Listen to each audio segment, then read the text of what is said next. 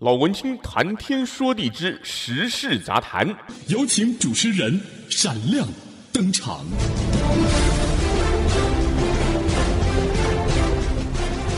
欢迎收听、收看老文青谈天说地之时事杂谈。不晓得您现在的心情好吗？我是老文青。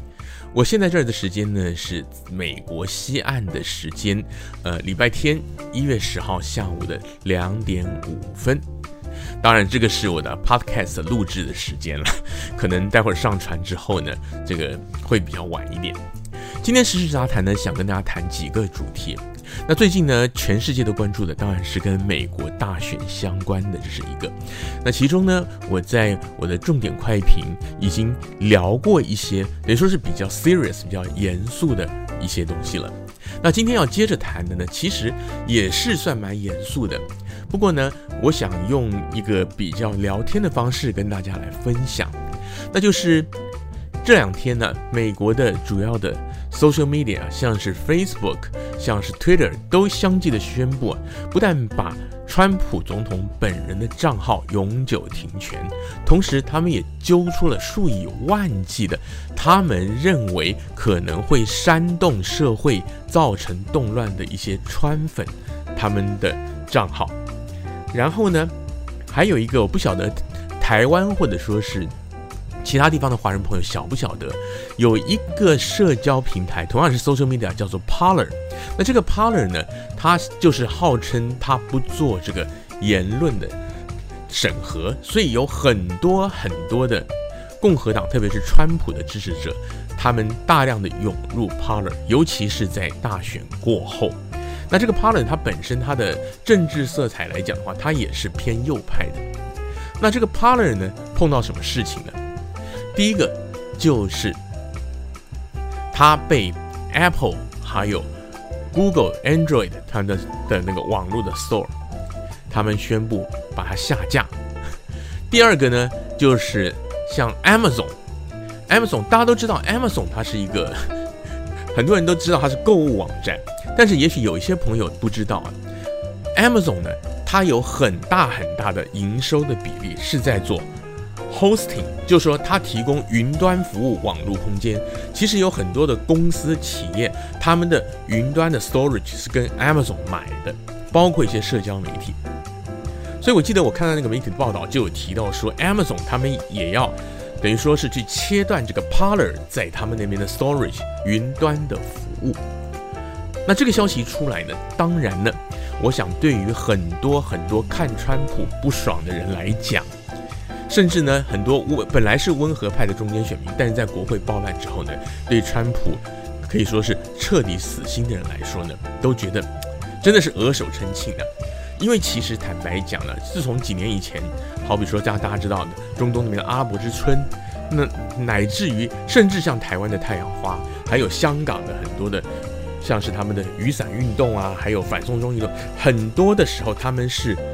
一定程度上会仰赖像是 social media，他们可以在平台上贴文，可以来串联，当然也包括像是 Twitter、Facebook、Instagram 等等的，所以这个变成说是一个很重要的一个推波、一个宣传，甚至联系的一个管道。那现在这几大社交媒体呢？等于说是大家有志一同的，对于亲川普的人或者说团体来下手，那么很大的程度来讲呢，他的确会帮助美国社会。等于说，因为他们现在等于说那些比较偏激的人，他就没有办法发声，所以呢，社会上可能的一些动荡的潜在的因素呢就会降低，因为他们就算想要举办活动什么，你用电子邮件总是不方便嘛。用社群网站、社交媒体，一方面可以及时互动联系，再者也可以现场直播影音画面等等的，等于说联系的效果、宣传的效果、煽动的效果都比电子邮件之类的要好的太多。所以这些措施的确在一定程度上会暂时的平息一些可能即将发生的或者正在进行当中一些群众的一些活动。但是这个问题就在于呢，你以中长线的眼光来看呢，更加会煽动社会的对立。为什么？因为呢，社交媒体它其实是提供一个平台，social media 跟我们 news media 最大的差别就在于 news media 新闻媒体啊，新闻媒体本身它是要负采访报道的责任，所以我们说啊，像是美国的主流媒体多半都是偏左的，偏的程度不同。当然，大的媒体还是有像是那个 Wall Wall 那个 Wall Street Journal，对不起，华尔街日报，它就是比较偏右的。那像 New York Post 纽约邮报就是极右的。这程度不一样啊，就是还是有偏，还有 Fox News，大家也知道嘛，电视台那个福斯新闻网。所以说呢，他们本身他们有他们的 editorial policy，有他的编辑政策，他有他的政治立场，他也对外界负责。可是呢，社交媒体平台 Facebook、Twitter、Instagram，照理说，除了一些有法律顾虑的一些事情，例如说。有人在上面贴，他想要自杀；有人说我就是那种很愤世嫉俗，他要发动恐怖攻击的；还有一些色情的、跟暴力的，就是像这种很可能直接触法的，他们必须要尽可能的尽快的下架，并且跟司法单位合作调查以外，其他一些政治言论，其实他们不应该去过滤，不应该去参与，因为这是一个言论自由的平台。所以这个本质上是有很大差别的。我自己觉得说，在一月六号国会暴动发生以后，几大平台像 Twitter、Facebook，他们马上把川普的账号停权，这个没有问题，因为川普他本人他的这些言论，他的一些一直在讲这个选举舞弊。我们先不管这个选举舞弊的程度到底有没有或者舞弊程度多少，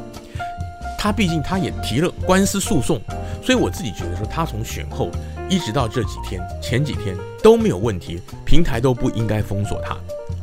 但是呢，在当天已经发生暴动，而且暴动之前没有多久，他还发表演讲，还等于说还在给那些人加油打气。那后来那些群众失控了，在这样的情况下，川普他再发表任何的言论都有可能刺激更大规模的暴动，所以把他暂时停存是 OK 的。可是等到他总统卸任之后，他也就是一个平民百姓，我觉得说不可以继续的去封锁他，没有这个道理。当然，也有人说他的话语、他的言论呢有煽动性质，但是呢，反过来讲，第一个他有他的政治主张的自由，第二个他有言论自由，第三个这次选举的确是有一些疑点。他虽然他提的六十个官司全部都败诉或者被法院打回票，打回票的原因其实是因为程序的问题，就是你有一些对于这个选举制度，例如说，因为美国是地方自治嘛，美国的选务是每一个州的州务卿来负责，州务卿是单独票选出来的，也就是说。我们在这边，我们美国的投票时候，州务卿是单独可以出来竞选有候选人的，并不是州长选的。所以有些州的州长跟州务卿他是不同党的。然后呢，执行层面是每一个 county，我们讲每个县或每一个郡，它的选务处。所以有些东西呢，川普阵营他提的官司为什么有这么多会败诉？有一些是比较接近像是一些谣言的那些东西，他没有证据。那也有蛮多是，他老早呢，就是这个可能是川普阵营的。他们的竞选团队，还有他的法律团队的失误，他们当然，我觉得说这个其实呢，也不是这么值得同情。为什么？因为他们有一个侥幸的心理。很多你觉得有选务瑕疵，你觉得有疑点，你觉得可能有漏洞，你在他们在选前就已经有这样的怀疑，所以有的时候他必须要在选前就提出诉讼，让法法院来。直接的对这个选务处来做一些要求，来做一些改善，而不说你票开出来输了你才去告。那有些地方你票多的地方，比如说川普的票，川普赢的地方呢，这些地方没有选务漏洞吗？很多人都在讲啊，例如说美国的讲讲说邮寄选票，其实我们就拿邮寄选票这个来讲好了，你全美国每一个州都可以邮寄选票啊。你不能说你输了的地方，你就说他邮寄选票是舞弊；你赢了地方呢？因为美国的选务大范围来讲，大的政策都是一样。首先都是采用选民登记制，选民登记就是说你是一个美国公民，你有 Social Security Number 社安号，然后你有 ID，是那个不能讲身份证，因为美国没有联邦的身份证，你就可以去登记成为选民。那我以前我在我的其他评论节目也讲到过，这个很大的一个漏洞就是，有社安号跟有 ID，包括有驾照，就是等于说，并不等同于一定是公民啊。很多的留学生、绿卡持有者、外国进来的移民，他们这两种都同时拥有，但他不是 citizen，他不是公民。但美国宪法规定只有公民可以投票，所以为什么每次这个选举都会有人讲这个票的问题，就是。他的选民登记制度是有很大很大的瑕疵。那川普他的选前他也讲那个邮寄选票的问题。那邮寄选票今年特别多的原因，主要也是因为疫情的关系。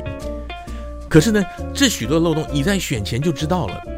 那你的法律团队就应该弄清楚每一个州的法律，有一些东西你在怎么样的范围，你要提前提起诉讼，或者说是投票完马上提。他们的拖拖拉，所以他有蛮多的选举舞弊的诉讼，他被驳回的原因，不见得是他没有证据，甚至不见得说这个舞弊没有发生，而说他的程序问题。所以说，川普的法律团队是蛮糟糕的。那再讲回这个社交媒体的，这个讲的是扯得蛮远的了。所以呢，川普他有很多的言论，在一定上来讲，我个人觉得说，你不可以去封锁他，因为他并不是完全的无的放矢。而且呢，他并没有直接的煽动大家，好，我们几点几分，大家在国会门口见，我们一起冲进大进去。他没有这样说啊。他在那两天的时候，华府大规模示威的时候，他的那些言论是有推波助澜之效，所以可以暂时停权。但是呢，我觉得说最最晚最晚，你到交接了，拜登就职以后，他是一个平民百姓了，除非他明白的说，好，我们明天大家一起去冲国会。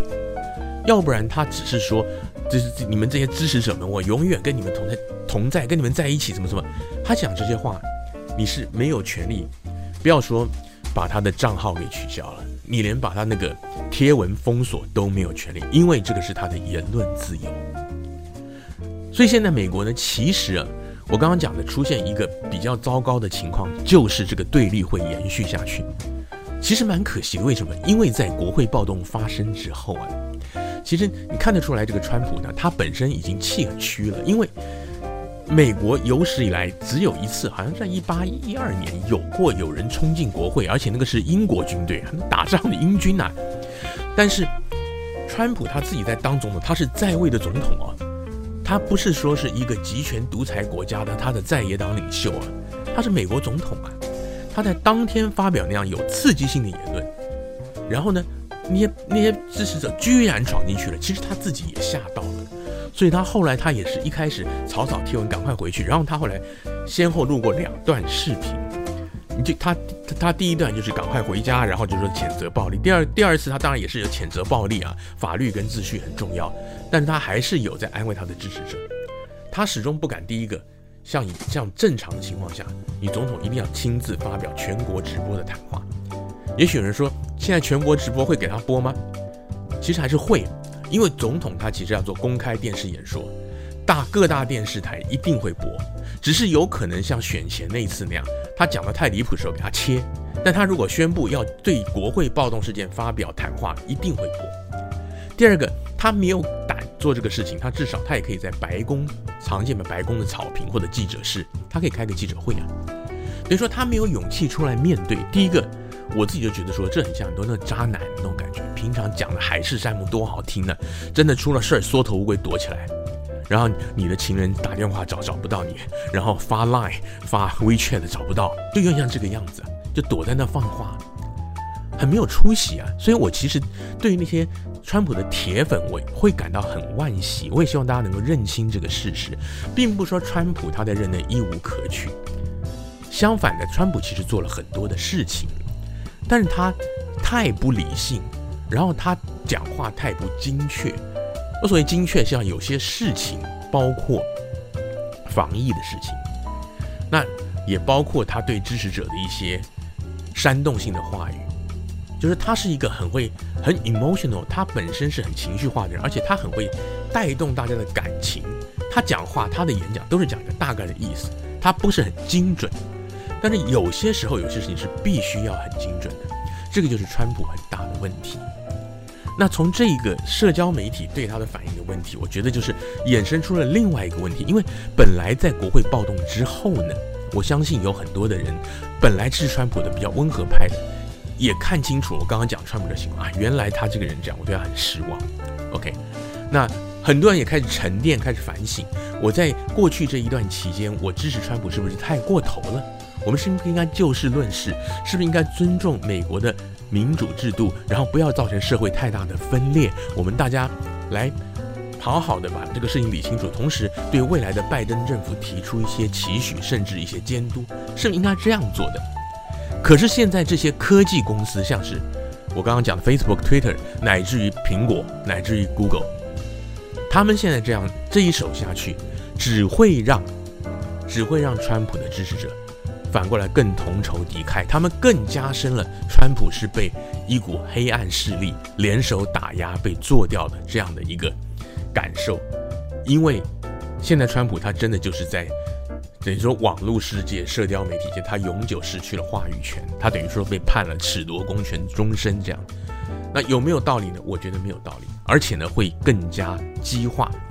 也许有的人会觉得，例如说像那个 Parler 被下架了，OK。那川普很多人就说，川普他自己可以办一个开个 social media，那这个事儿没有那么容易。为什么？因为你要建构这个，不是只有一个 app 就算了。就像我刚刚前面提到那个 storage，云端很重要。云端现在掌握市场大公司 Amazon、Google 这些公司，他不帮你 hosting，然后 Apple、Google 他不让你上架。光是 Apple、Google 这两家公司不让你上架，你的 App 就很难流通。你只做网络版，网只要电脑网络版跟那个手机效果是差太多了。所以我刚刚就说嘛，那很多川普支持者呢，他们就会回头来想，第一个就是比较激动的或者激进的或者川粉级的人，他们更更仇恨民主党。我就说这社会就永无宁日。那比较中间温和的，一开始我就说可能还沉淀下来思考的。现在看这个情况就更忧虑了，为什么？因为这就表示说，左派不单是可以控制新闻媒体的报道，而且可以控制言论的传播啊。你说你不支持左派，你的话语权就没有，你声音就出不来了，就有一点像是说，就是我刚刚举例嘛，褫夺公权，他就不让你说话了。那不是说川普有钱，他就可以自己搞一个，而是说你在主流的平台上被封锁了。就是，就算川普今天弄了一个 app 出来，可是呢，你一般大众会不会因此去下载，会开个 account？其实也不尽然，因为现在等于说，我相信很多朋友你有在玩手机的、玩 app 的、参加 social media 就晓得，你一个人的时间是有限的。通常我会用一个用一个平台、用一个 app 的原因，就是我有很多亲朋好友在用，对不对？除非你是职业，你是公众人物，你是名人明星，你会同时经营，你还请小编。大部分的人，好比说我下一个，呃，可能现在来讲啊，现在来讲年纪稍微等于说中壮壮年的，会就是大家会下一个 Facebook。那年纪轻的可能用 Instagram 或者是 TikTok、抖音什么类似的。不，当然那这些性质是不太一样的。但是你大概就会用了一两个，你不会一直用很多个。那就像我刚刚讲那个 Parler，那 Parler 其实在选前知道，我也有去看。那 Parler 呢，基本上极绝大部分上面的就是真的就是极右派的川普支持者在用，因为他们在 Facebook 和 Twitter 上没有办法。那像这种的话呢，你在平时你不会想去用，因为你在那儿碰到的人，就算你在那儿碰到的朋友，也都是政治狂热者。那你如果呢，变成说你只用这个，甚至我现在有看到我自己有朋友是川粉的，已经发起说我们把那个我们退，我们就是关掉我们的 Facebook account。OK，那先不要讲这个 Parler 现在处境也很危艰了。如果川普自己开一个，以后那边就是所谓的同温层，就是极右派大本营，那这个对社会的激化就很糟糕。等于说你就有一个 group 专门就是非常非常的偏激的。而且同温层里最容易发生的就是谣言传来传去，传来传去，你就一直看看，就强化你的信念。所以社会对立极端的问题就在这里。其实如果您是台湾的朋友，你也知道，台湾你你比较深蓝、比较深绿的也是啊。你各自参加不同的粉专粉丝团，然后你收到的，你是蓝营支持者，你收到那些梗图，收到东西都是跟绿营的蔡英文不好的、苏贞昌不好的，谁谁谁的，那里面有真也有假。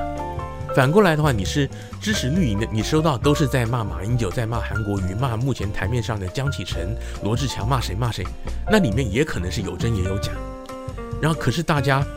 这个沆瀣一气，这个同仇敌忾，然后你看久了，假的也变真的了。大部分的人也不会花这个时间，甚至也没有能力去查证，这个社会就更加的对立。所以我会觉得说，现在美国的这些科技公司的行动，基本上。真的是，你说真是做过头，甚至讲杀鸡取卵，反而使得本来这个社会要慢慢的恢复到比较中道的这个路，一下子又被打岔了。我觉得是非常非常可惜。当然，这些科技公司他在不在乎呢？我不晓得，因为呢，我自己住在西谷嘛，西谷这边本来那个基本上那些风气就是左倾，就是自由派路线的。那我每次讲自由派，我也是都是摇头叹息，因为所谓的自由派，他们是强调尊重少数的个体，可是他们的问题就在于他们做事情没有经过比例原则的考量。嗯，我举个例来讲，我住在旧金山湾区，旧金山湾区几乎所有的城市，就是你在马路上看，它都有那个自行车、单车的专用道，因为他们觉得骑脚踏车的我们要尊重他，不是不好。但问题就在于我我刚刚讲的比例原则，我自己我也骑脚踏车，我也开车，我都不觉得大部分的路应该要留这个单车专用道。为什么？因为矽谷的交通其实也是蛮繁忙的，在大部分的情况下，就说现在是疫情，我比较少出门了，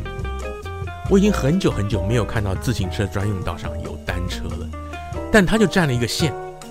而且有的地方就是因为要让自行车线，所以你车子要右转的，右转到它的很，它到很靠近红绿灯，它才画虚线，才让你切过去。所以就变成，很多右转车它必须就是堵堵堵回堵到那个直行的车道上，因为它要把自行车道空出来。但其实自行车道你真的是没有车子在骑啊，就是就是类似像这样的，还有就像是那个多元性别，这个台湾的朋友很熟悉。那美国这儿。那之前奥巴马执政的时候有，然后川普上任以后，川普下令废掉了。我不知道拜登回来会不会再把这个恢复，就是为了要尊重那些性别认同跟生理性别不一样的人，所以美国的公立学校还有公共场所，它规定你一定要厕所要男女共用，不分性别。还有包括学校的更衣间，这个也引起很多人的反弹，尤其是学生家长，尤其你家里如果你是有女儿、女女孩子在读书的。很没有安全感。然后呢，性别认同、生理跟心理认性别不一样的人有没有？当然有，多不多呢？没有这么多。我觉得说我们可以教育大家，就是我们不要歧视同性恋者。对于这多元性别的认同的人，我们要持尊重、开放的态度。但是你不能说，因为有这样的人，然后好像就是说，因为他们可能会心里不舒服。我们用一个夸张的话来讲，是玻璃心啊。所以说啊，厕所我们也不可以分男女。会刺激到他们，然后你就忽略掉这个治安的问题，你忽忽略那个女性他们的心理上他们的感觉，甚至在学校来讲，男生女生更衣间，我今天一个大男生，我可以说我心里我的性别认同是个女生，所以我要到女生的 locker room 去。美国的学校是他们是有 locker room 的，每一个人就是有放书包、放衣服、放什么的，体育课就去换的，甚至因为我们加州尤其是。加州是比较左派的嘛，当时那个时候也是引起大战，有的学校也就是说下令，就是你包括学生，你可以依依据这个来选课，甚至就是说，我觉得我是个女生，所以我是个大男生，但是我可以去参加，我我选择参加那个女子篮球队、女子田径队。很多人说那不公平啊，这这人明明是男的，那他跑得比每个女生都快，但他说我心里认为我是个女生，他就可以参加，这就是我说的。自由派、进步派最大的问题，并不是说尊重独立个体不好，而是说他们第一个，他们没有比例原则；第二个，他们这样做呢，很多是夹带其他的政治目的在的。然后呢，他们很善于把这个弄成一个舆论，就是一个政治正确的风向。哦，你反对这个，你就是歧视，你就是歧视，就是反，你就是反多元性别，你就是歧视同性恋，他帽子给你扣。所以很多的社会上的名人，他们都不敢讲话了。那反映在选票上，那当然就像同性婚姻什么，后来票选投票也都过了，可是这个投票过都不是压倒性的过，就是这个原因。那台湾，我记得大概差不多两年前，不是公投也有投过这个事儿吗？我想台湾的朋友应该就很能够理解。那其他华人地区，我想香港跟中国大陆应该没有类似的公投吧？那那就是美国的自由派很大的一个问题，就是出在这个地方。那美国那湾区矽谷这儿的科技界，绝大多数都是信奉自由派左派的，所以说他们联手做这个事情不意外，但是不应该。而且呢，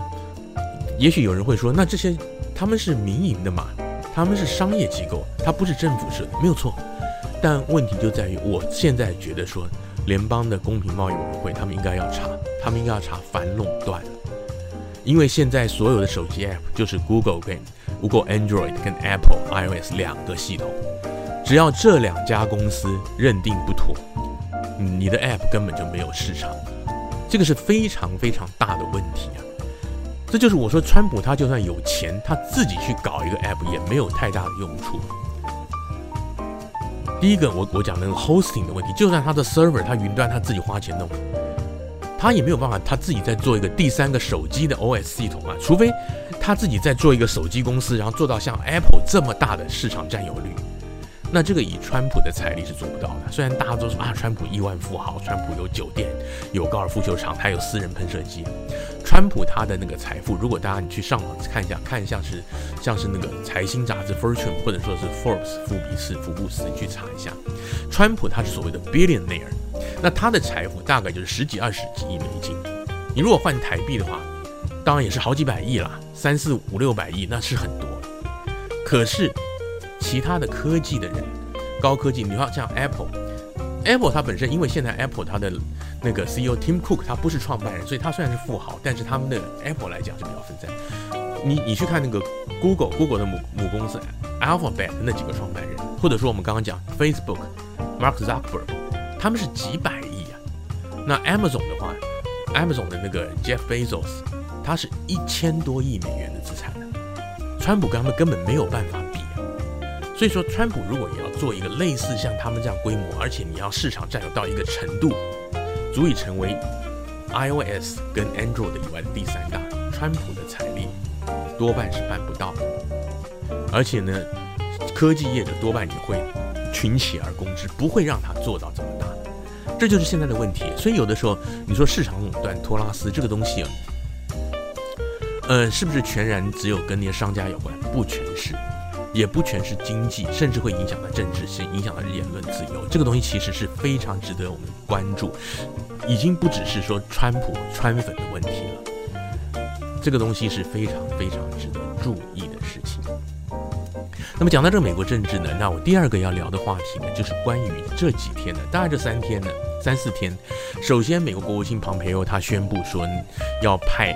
美国驻联合国大使到台湾，那台湾呢，就是引起不同的反应。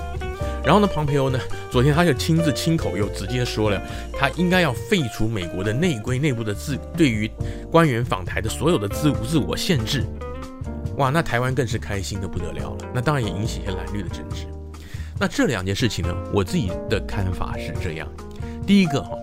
台湾的民众千万不要太开心，因为这对台湾不见得是好事。啊，可能如果你是支持绿营的朋友，一听啊，一定老文青又是泛蓝军的，这跟蓝绿没有太大的关系，因为其实大家也看到了，那个庞培欧他这一席话出来以后啊，中共那儿外交部发言人又跳出来了，环球时报又跳出来了，他们也真的是很笨啊，其实，因为为什么？大家都知道，川普剩几天要下台，差不多，我这儿现在是十号嘛。所以他就剩十一天要下台了，十一天要下台，他派谁来访问也没有用啊。等于说这个道理是很简单的。第一个，就，就是说他派，尤其他派那个联合国大使，那个人大家也都知道他的背景啊，他不是职业外交官，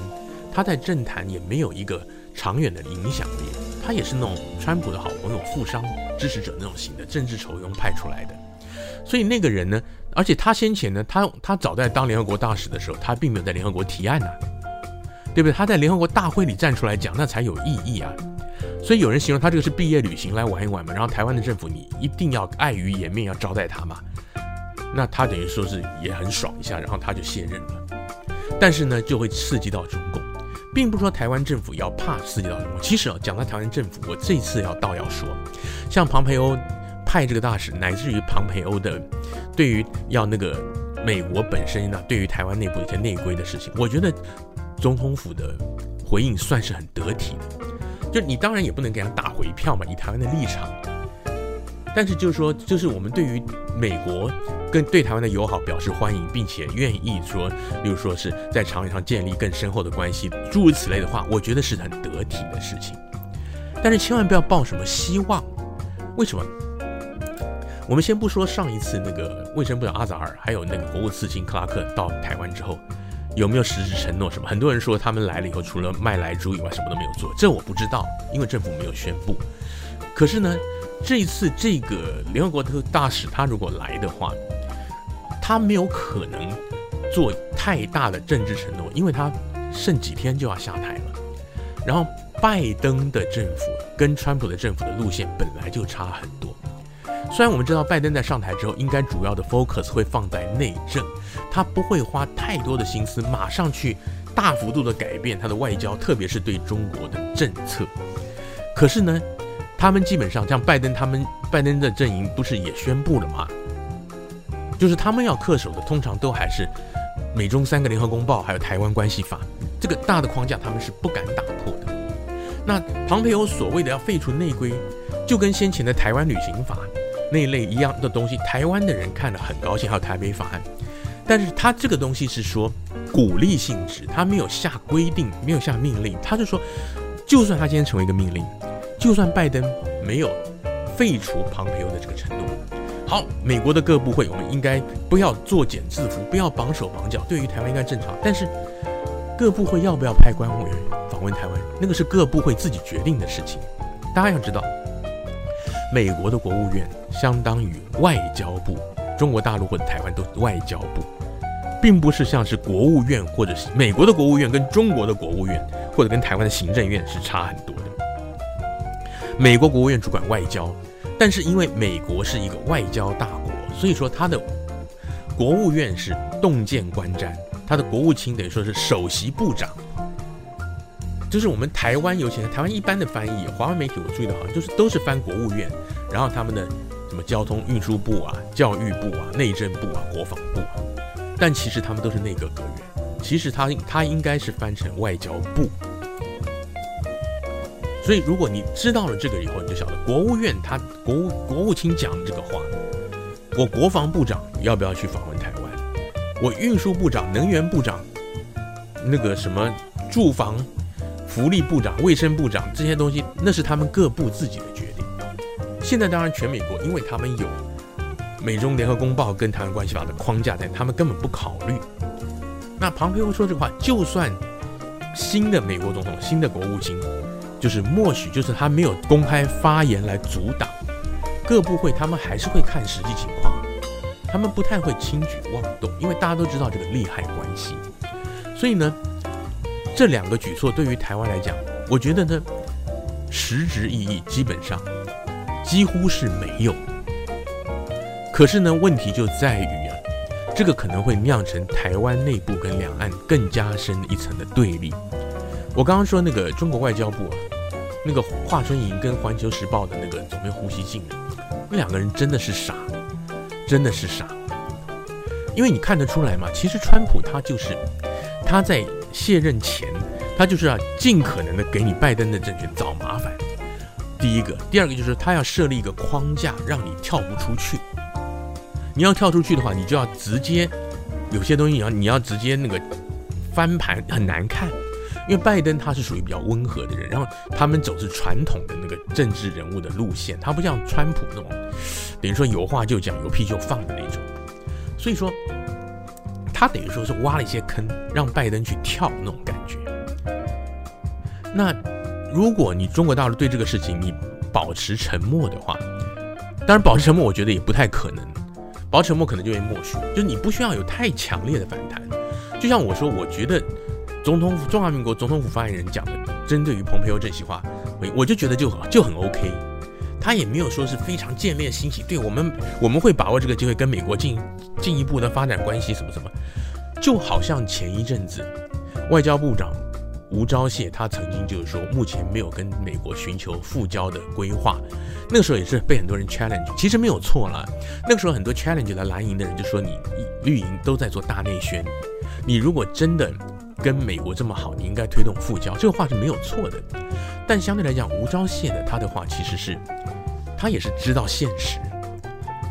他也只知道说有些那个名气的炒作不能用在真正的正轨的外交上。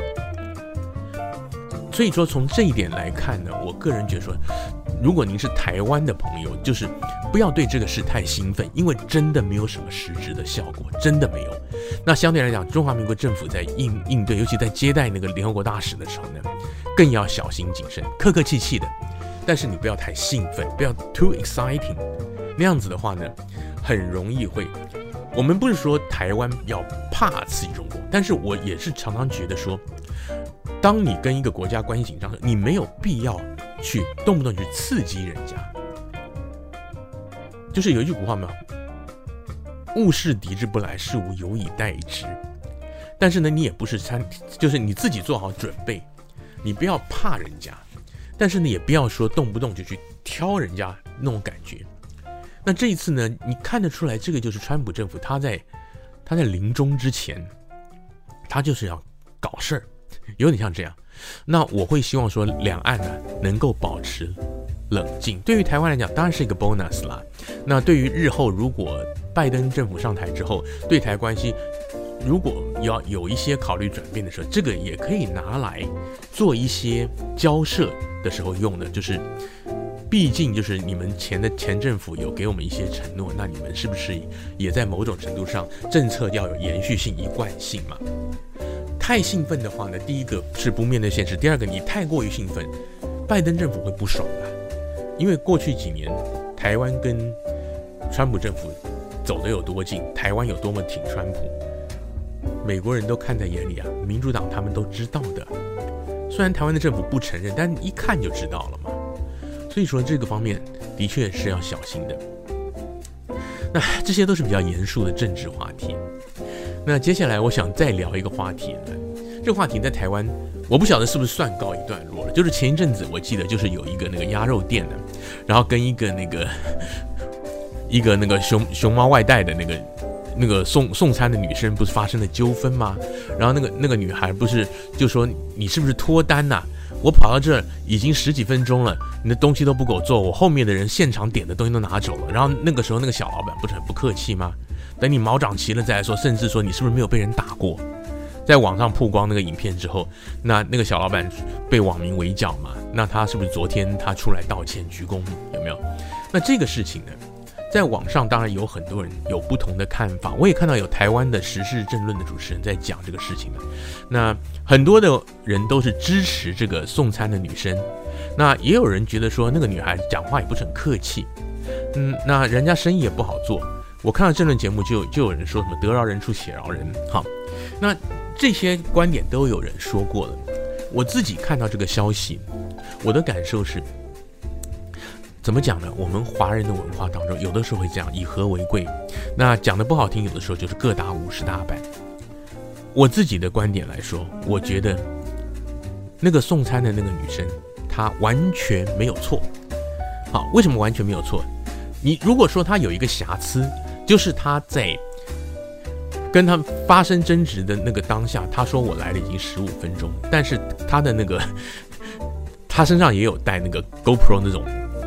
就是他的影片是有显示几分几秒的，我然后那他显示出来只有十二分钟多，我就看一个那个政论主持人黄伟汉，他就有讲这个东西，他就说他只有十二分钟，但他嘴巴讲十五分钟，可这个对时间的感受，我自己来讲，我会觉得说十二分钟十五分钟是有没有差别？当然有，你如果在法庭论证据，或者说你行车超速，你超过你开七十三 mile 或七十五 mile 是有差别，可是本质上没有差别？没有。为什么这样说呢？因为这个女生她她后来也有受访，上去她有在讲，她是照那个熊猫快餐的他们送餐的公司的程序，过了多久去问一下，过了多久，然后当他发现他点的东西明明很好做，但是摆在那儿，然后呢，后面来的现场点的人都已经拿到都走了，那他就他就要去问。那他的时间没有掌握得很好，没有错，但是他本身没有犯什么错，因为他问的口气并没有真的不客气，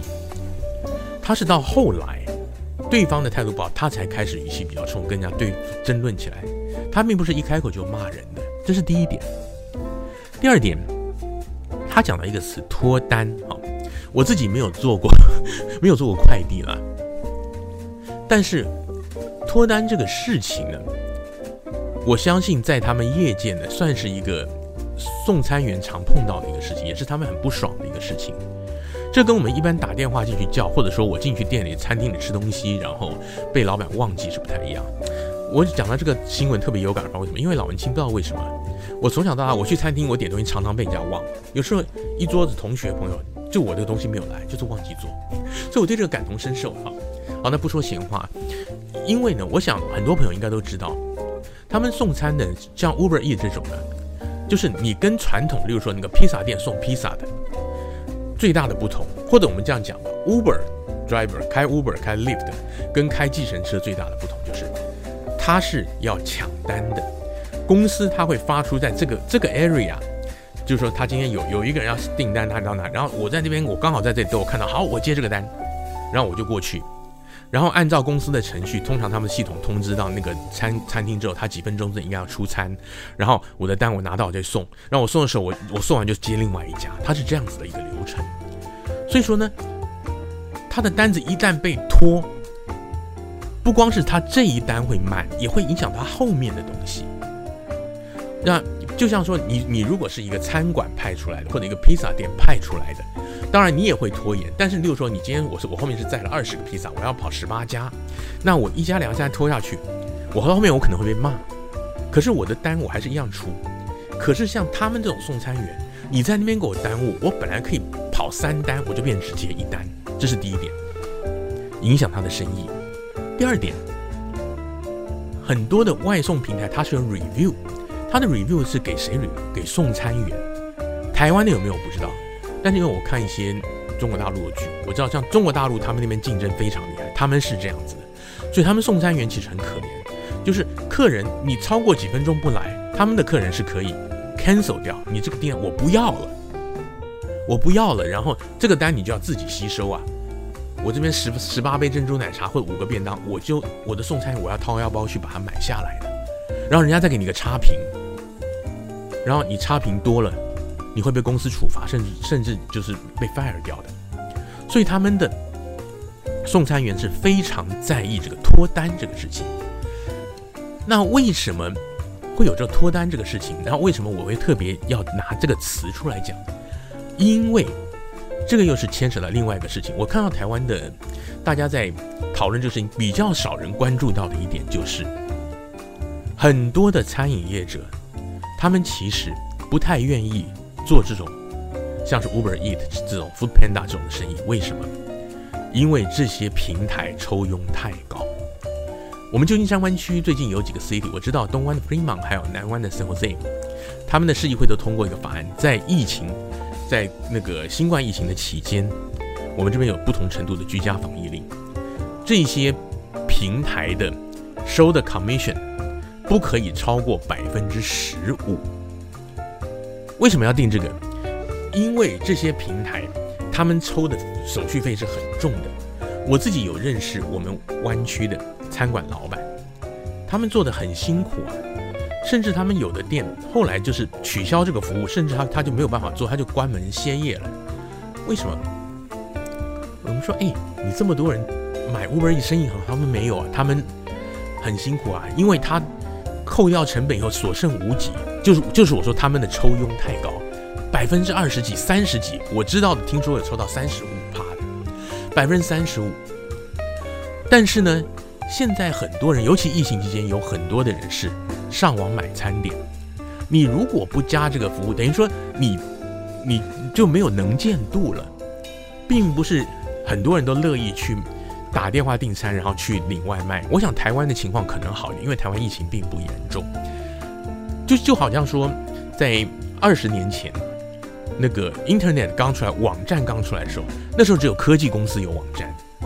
但是现在你看，差不多的商家他都要有个网站，就好像说你有你一定要有电话号码一样，就好像古时候老文青小时候还大家还看电话簿的时候，Yellow Page 黄页嘛，你做生意的你一定要有个电话号码，然后你登在电话簿上。以前还有个很好玩的现象，可能年轻朋友没有见过，像老文青，老文青是那个五年级生，就是五十几岁。我记得小时候看那个电话簿，那个商业的部分。很多的那个商家，例如说他叫什么一一一一一一万达搬家公司，我随便举例，前面为什么要那么多一？因为他是照笔画排的，你只加一个一，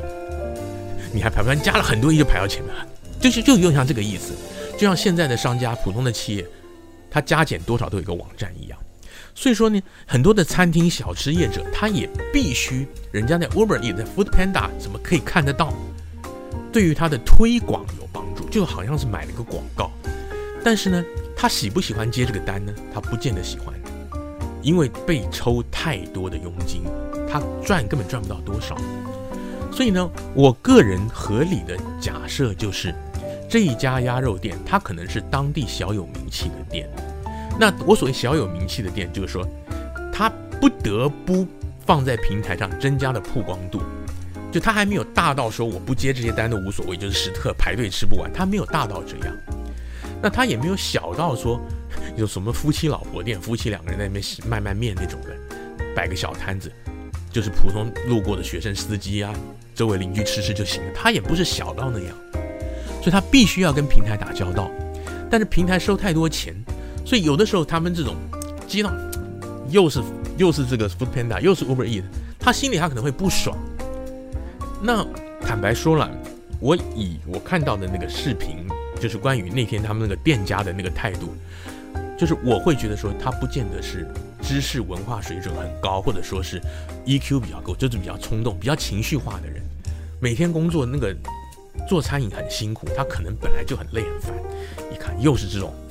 吃力不讨好的，尤其这种平台它有规定嘛，你出单它有限时间嘛，所以那个外送员他会来问嘛。所以他可能就不爽，老子今天就就摆着，摆着，他摆摆可能就忘了，就就是就是我就会觉得这有很多东西其实是值得关注的。那有很多人支持这个送餐的送餐员，然后大家也也体谅他们的辛苦。那还要有人甚至提到说，我们作为顾客也要包容一点，免得说他们迟到太厉害，有时候他们为了赶时间可能会出车祸等等等等，这些都是好的。可是呢，还有一点很重要就是这些平台。他们等于说是以科技的力量来赚取超额的利润。我前面有没有提到？我刚刚不是在讲那个美国政治的话题，不是也提到矽谷的 Google、Apple 有没有 Facebook、Twitter 这些公司，全部都在我们矽谷。他们是以科技起家，但是呢，他们赚的利润，我觉得是超过了。现在这送餐平台也是一样。我记得我们这边好像是 DoorDash 还是哪一家，前一阵子股票上市，三个那个华裔创办人马上变亿万富翁。其实一样的意思啊，这些送餐的平台，他们利用创技创意跟他们的技术，他们有效的结合了这些不同的，就是 provider，例如说餐馆，还有一些 labor，就是各行各业有空闲的人要兼差做或者是全职打工的人，但是大部分的利润都被他们赚走了。当然，他们建构这个平台是需要一定的，但是我也可以说，知识就是力量了。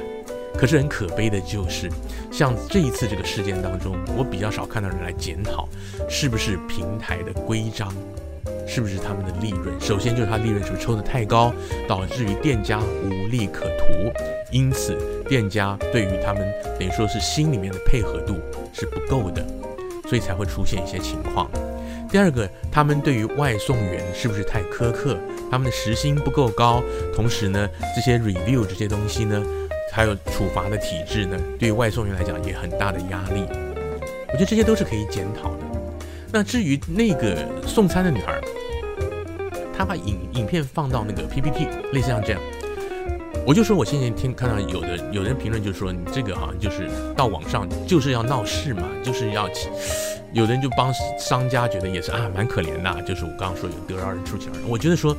得饶人处且饶人这话是没有错，但是他饶的时候还没有到那个时候了。现在我觉得店家出来鞠躬道歉，要不要撤告，就看那个外送员，因为因为那个店家不是只是说那个毛长齐了媒，媒体现在都戏称那个人毛齐哥，已经不是说那个性别歧视还是粗话的问题，因为他有说你有没有打过，你是不是没有被打过。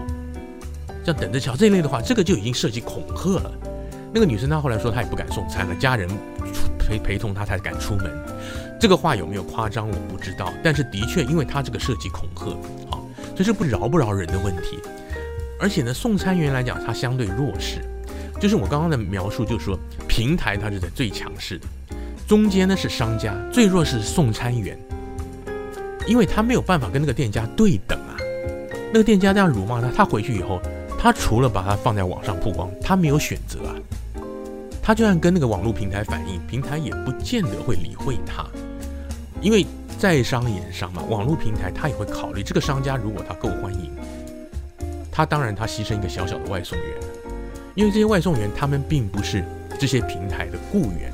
就像我前面举例过，我刚刚提到说那个台湾那个评论员黄伟汉，他上次就提到，因为他他说他年轻的时候他送过披萨，所以他知道那个紧张的压力。那我刚刚也举例讲到过，那个送披萨跟这些外送员的的差别在哪里？你披萨店的老板，你请的工读生是你固定你每天见到你的员工，就是有的老板他可能会碰在状态，我会停我的店员，我会停我的 waiter，我会停我的工读生。你这个奥客我可以让你不要来，但是平台不会啊，因为平台跟你所有的送货员都很像是这个萍水相逢接 case 啊，我跟你没有任何的感情啊。但是对于店家来讲，如果这个店家的营运绩效不错，他从那里可以抽佣抽到不少钱的话，我当然会牺牲一个小小外送员啊。然后就像我说，很多人很多的顾客他在 review 的时候，他第一个直接反映的就是外送员，东西送的晚了、迟到了，或者说汤水泼出来了什么的，他都是给外送员差评啊。但他会不会去追问说，你为什么这么晚送来？那外送员说堵车，或者说那个店家出出餐出的晚了，你信吗？很多客人是不信的，所以外送员是弱势中的弱势，所以说他跟店家是不对等的，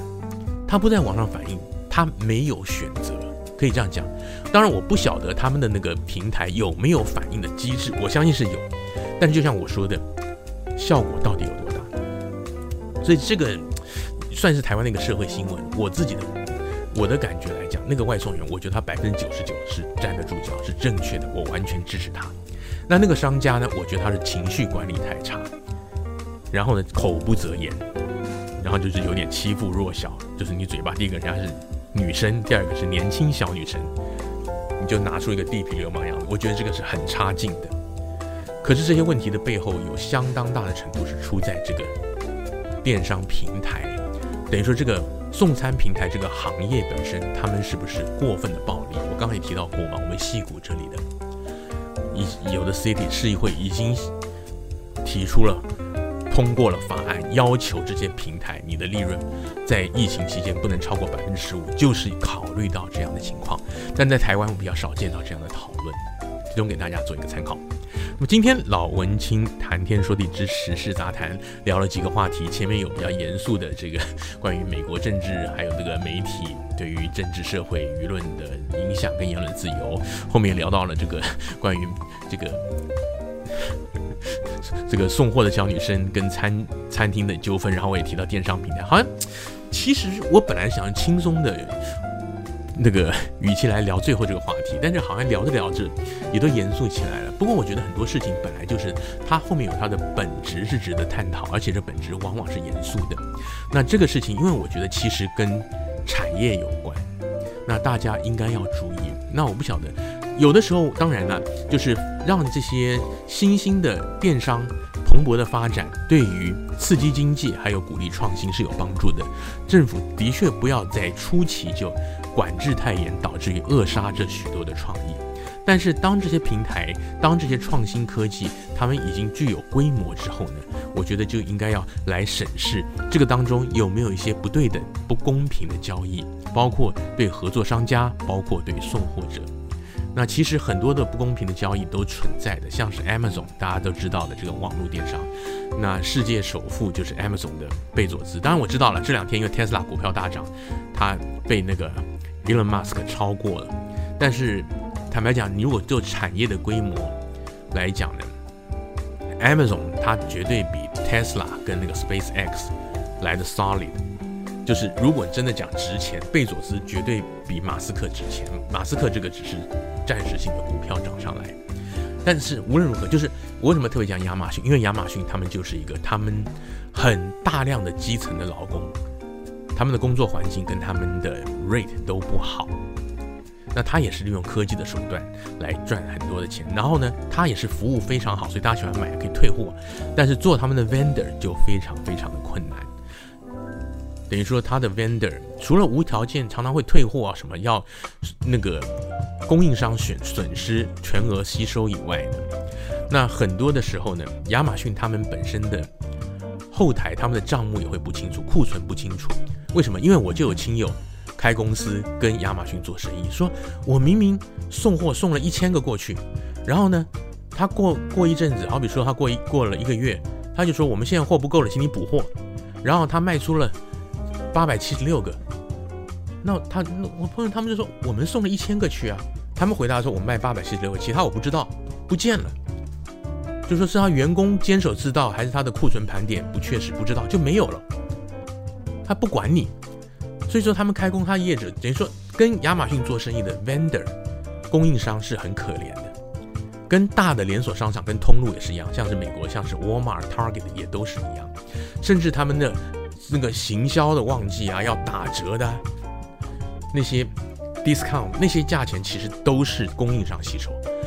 就银行台湾不是百货公司，不是都会有特卖一样？什么 Walmart，你像 Amazon，他们都是，就是他们是一毛没有少收啊。我今天宣布打七五折，那个百分之二十五是供货商你要出的，你不愿意配合可以啊。这个商品你没打折，现在上面打折，你就竞争不过，就这样，很残酷的。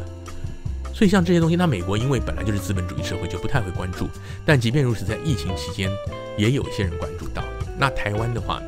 也许更值得大家来思考。好，今天的文青谈天说地之时事杂谈进行到这儿，非常谢谢您的收听。那么 YouTube 的朋友也谢谢您的收看，我们下次再会。